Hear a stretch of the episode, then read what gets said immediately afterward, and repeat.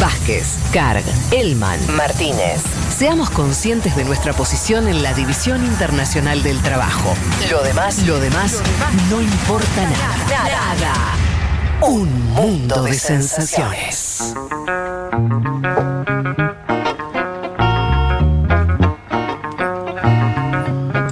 Bueno, muy bien. Vamos a meternos con eh, el tema Kamala Harris, Elman. ¿Cómo viene la cosa? ¿Cómo fue esa elección? Yo lo único que te voy a decir es. A ver. Lo que a mí me sorprendió Mm.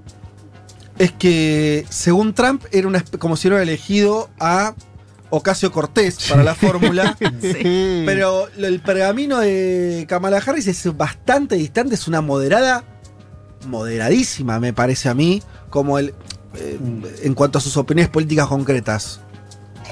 Sí, a ver, es más progresista que Biden, eso seguro. Eh, Harris, que en su incursión presidencial, digo, ya fue precandidata demócrata, buscaba estar, ser como un puente entre el ala moderada, centrista que representa a Biden, ¿no? Y el ala más progresista de Sanders, Ocasio Cortés, Warren. Terminó siendo, estando mucho más cerca de ese ala moderada. Después vamos a hablar un poco de, de estas posiciones, Mm. pero a priori es una candidata que es todo lo contrario de lo que decía Trump. digamos. Es de las candidatas que eh, menos se ajustan, si querés, a esta idea de la izquierda radical ¿no? Claro. que busca imponer Trump.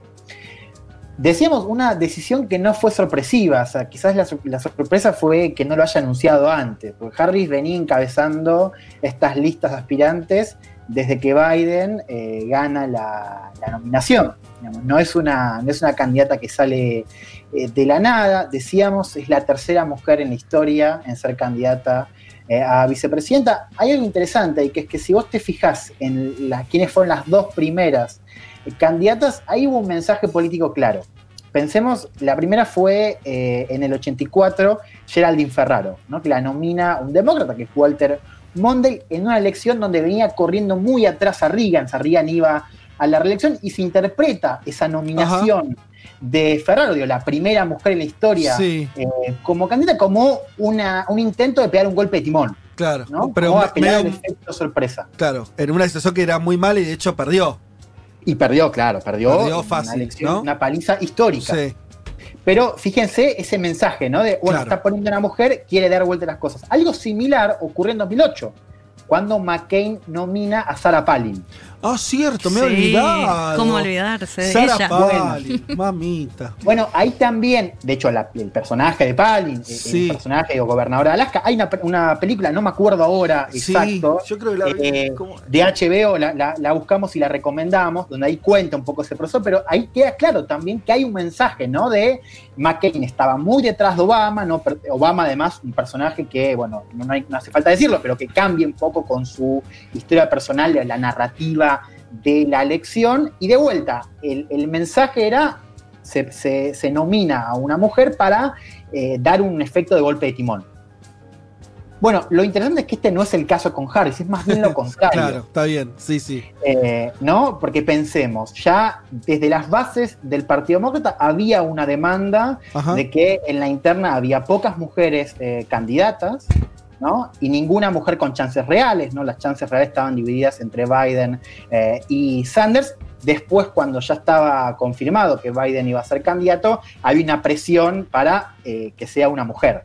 ¿no? De hecho, ahí Biden promete que iba a ser eh, una, una mujer. Digo, era algo que ya estaba dado. Después de las protestas tras la- el asesinato de George Floyd, creció la presión para que sea una mujer afroamericana, afro- afroestadounidense. Sí. en este caso, Harris es la primera.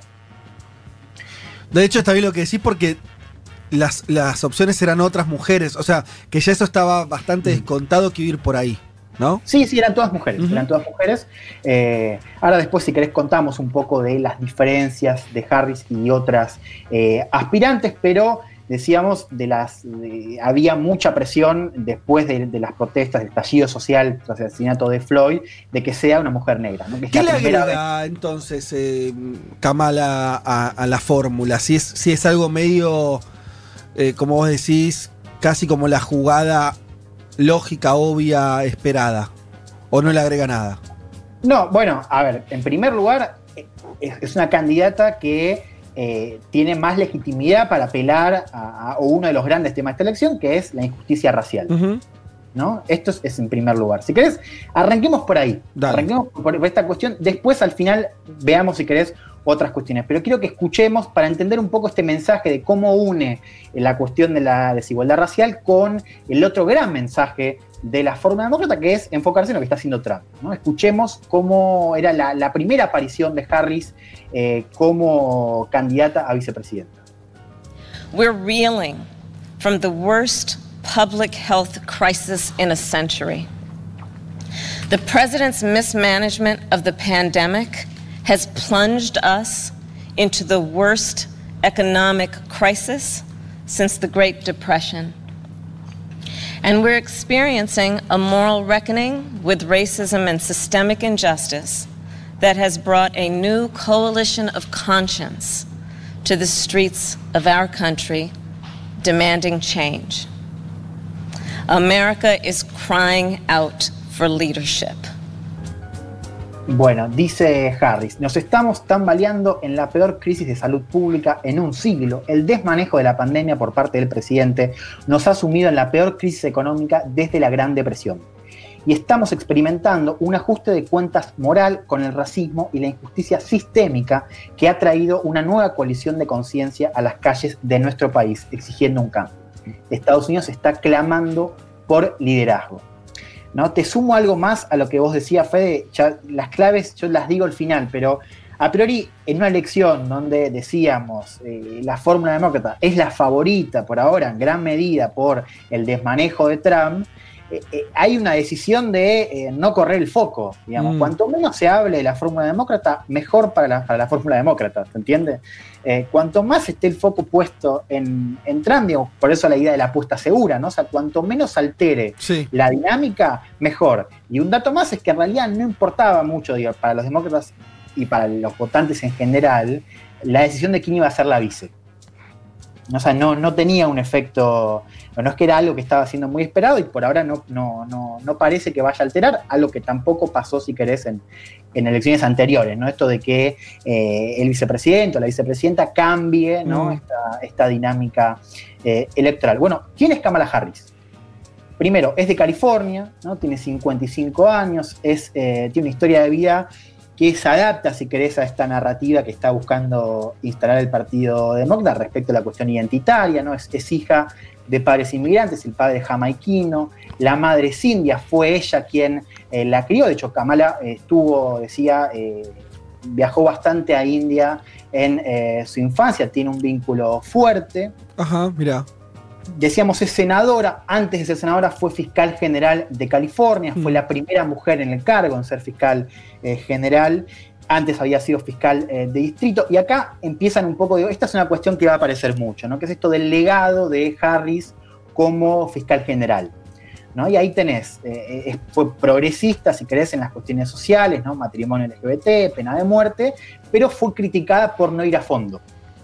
¿No? Se la critica por algunos fallos eh, considerados injustos, ¿no? Y se hizo que se dice que hizo poco para abordar la cuestión estructural. Digamos, que California siguió teniendo la sobrerepresentación de estadounidenses en las cárceles, hizo poco para abordar la cuestión sistémica, si querés, que es la que está diciendo ahora en su discurso. Y también concretamente lo policial, ¿no? De investigación a la policía, de exabruptos policiales, digo, sí, de, de perseguir ese tipo de delitos. Claro, Digo eso porque es lo que hoy está en cuestión concretamente, ¿no? Desde un sector de extrema izquierda le dicen que es policía directamente. Ah, mira vos. Sí. Bueno, otra de las cosas que se mencionó bastante es que Harry, si bien habla de esta injusticia sistémica, está bastante distanciada de algunos discursos, algunas demandas, como la de, de financiar la policía. Claro. ¿no? Que, que, vienen quizás de la parte más eh, radical, de los manifestantes más jóvenes, ¿no? Eh, que, se vieron en este estallido. Decíamos, esta apuesta, ¿no? Por ser eh, como el puente entre el ala moderada y el, ala progresista, fue una apuesta que no, prosperó, digo, sigue siendo vista como alguien que se lleva mejor con el ala centrista moderada. Bueno, pero le salió bien en términos electorales, Juan, en términos de la conformación ¿no? Hmm. El, estar en el medio de los dos polos del Partido Demócrata le sale bien porque termina siendo parte de la fórmula.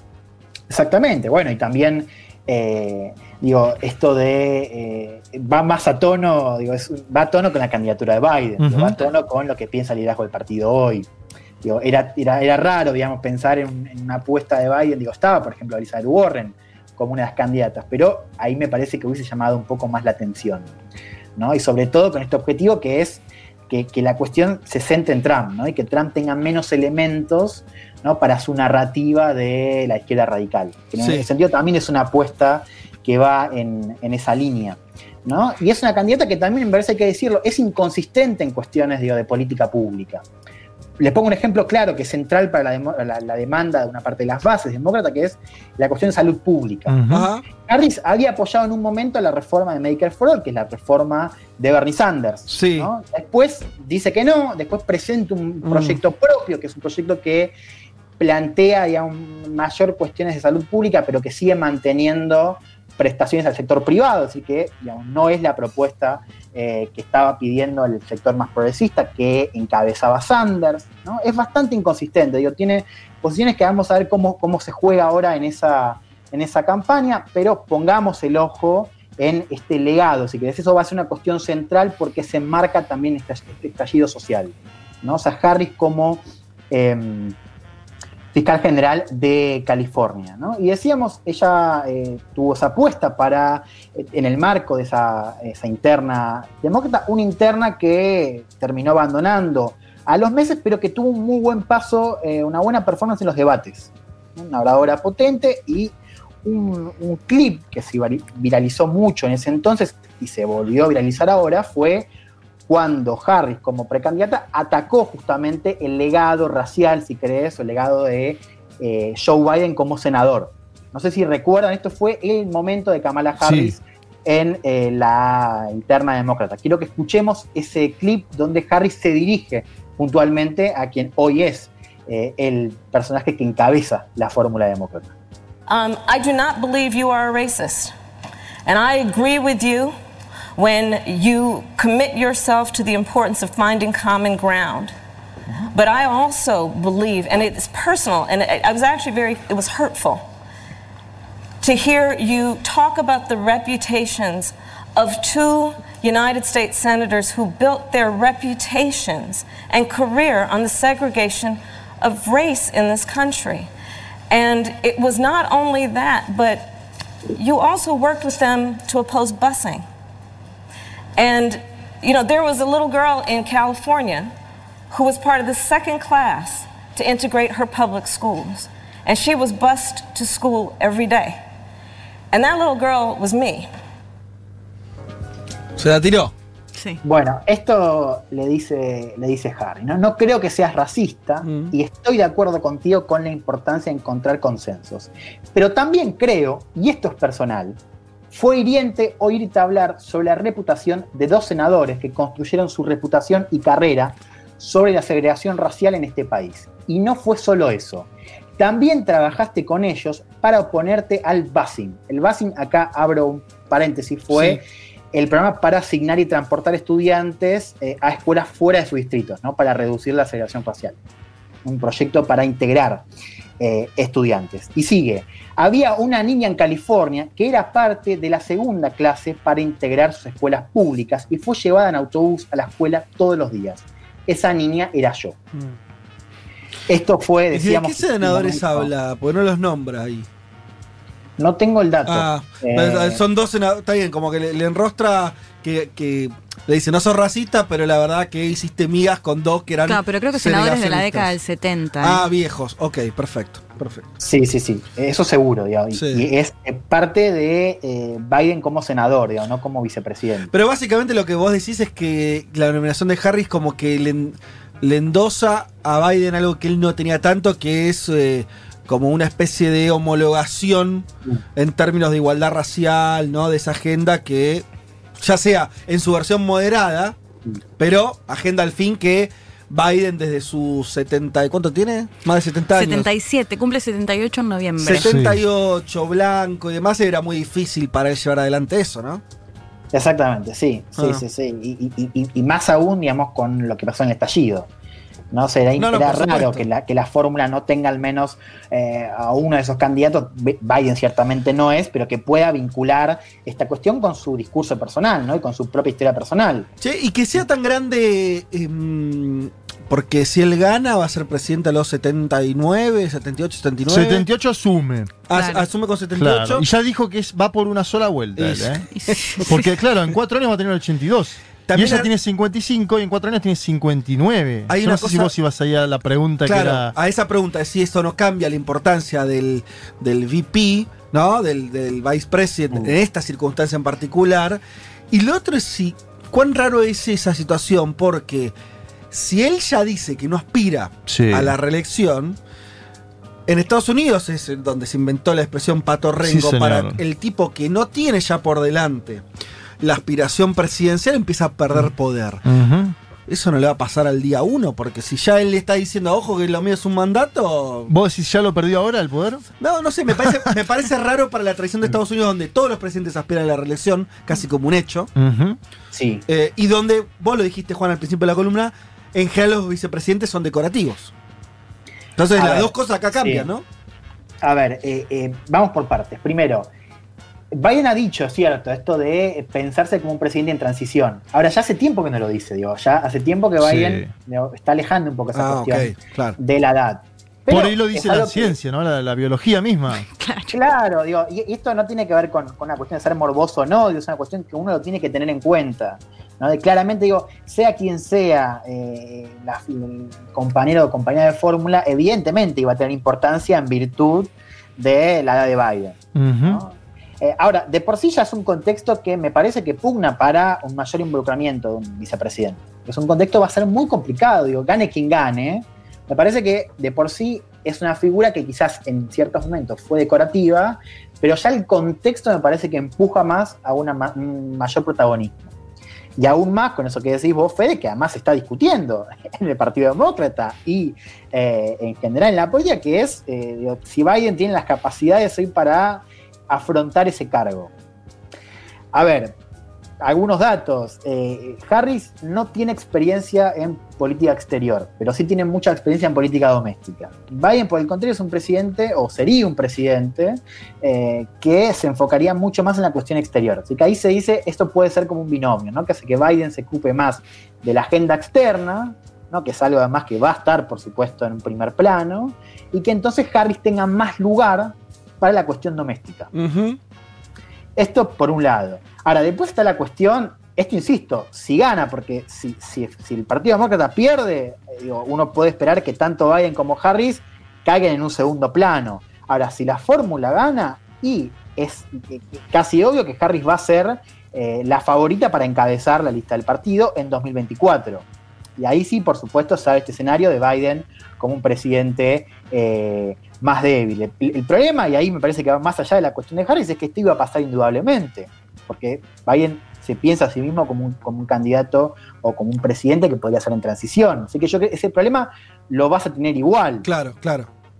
Eh, pero sí, efectivamente, esto significa, insisto, si prospera, que Harris va a ser eh, protagonista ineludible del Partido Demócrata y de la política nacional ¿no? en general.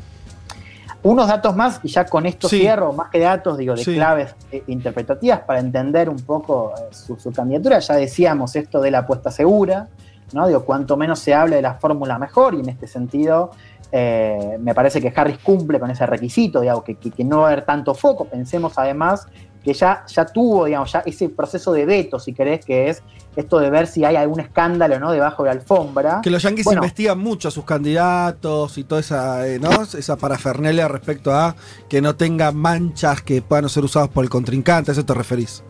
Claro, pensemos que ella ya fue candidata a nivel nacional. Ya pasó por ese cual, filtro. Sí, hay, siempre puede haber, digamos, una cuota, algo que, que no está previsto, pero efectivamente ya pasó por ese lente. Y esto es, era algo que otras candidatas no tenían. Esto me parece importante, porque esto lo vamos a ver en la campaña, que es, es un blanco más difícil si querés para el presidente, Sí.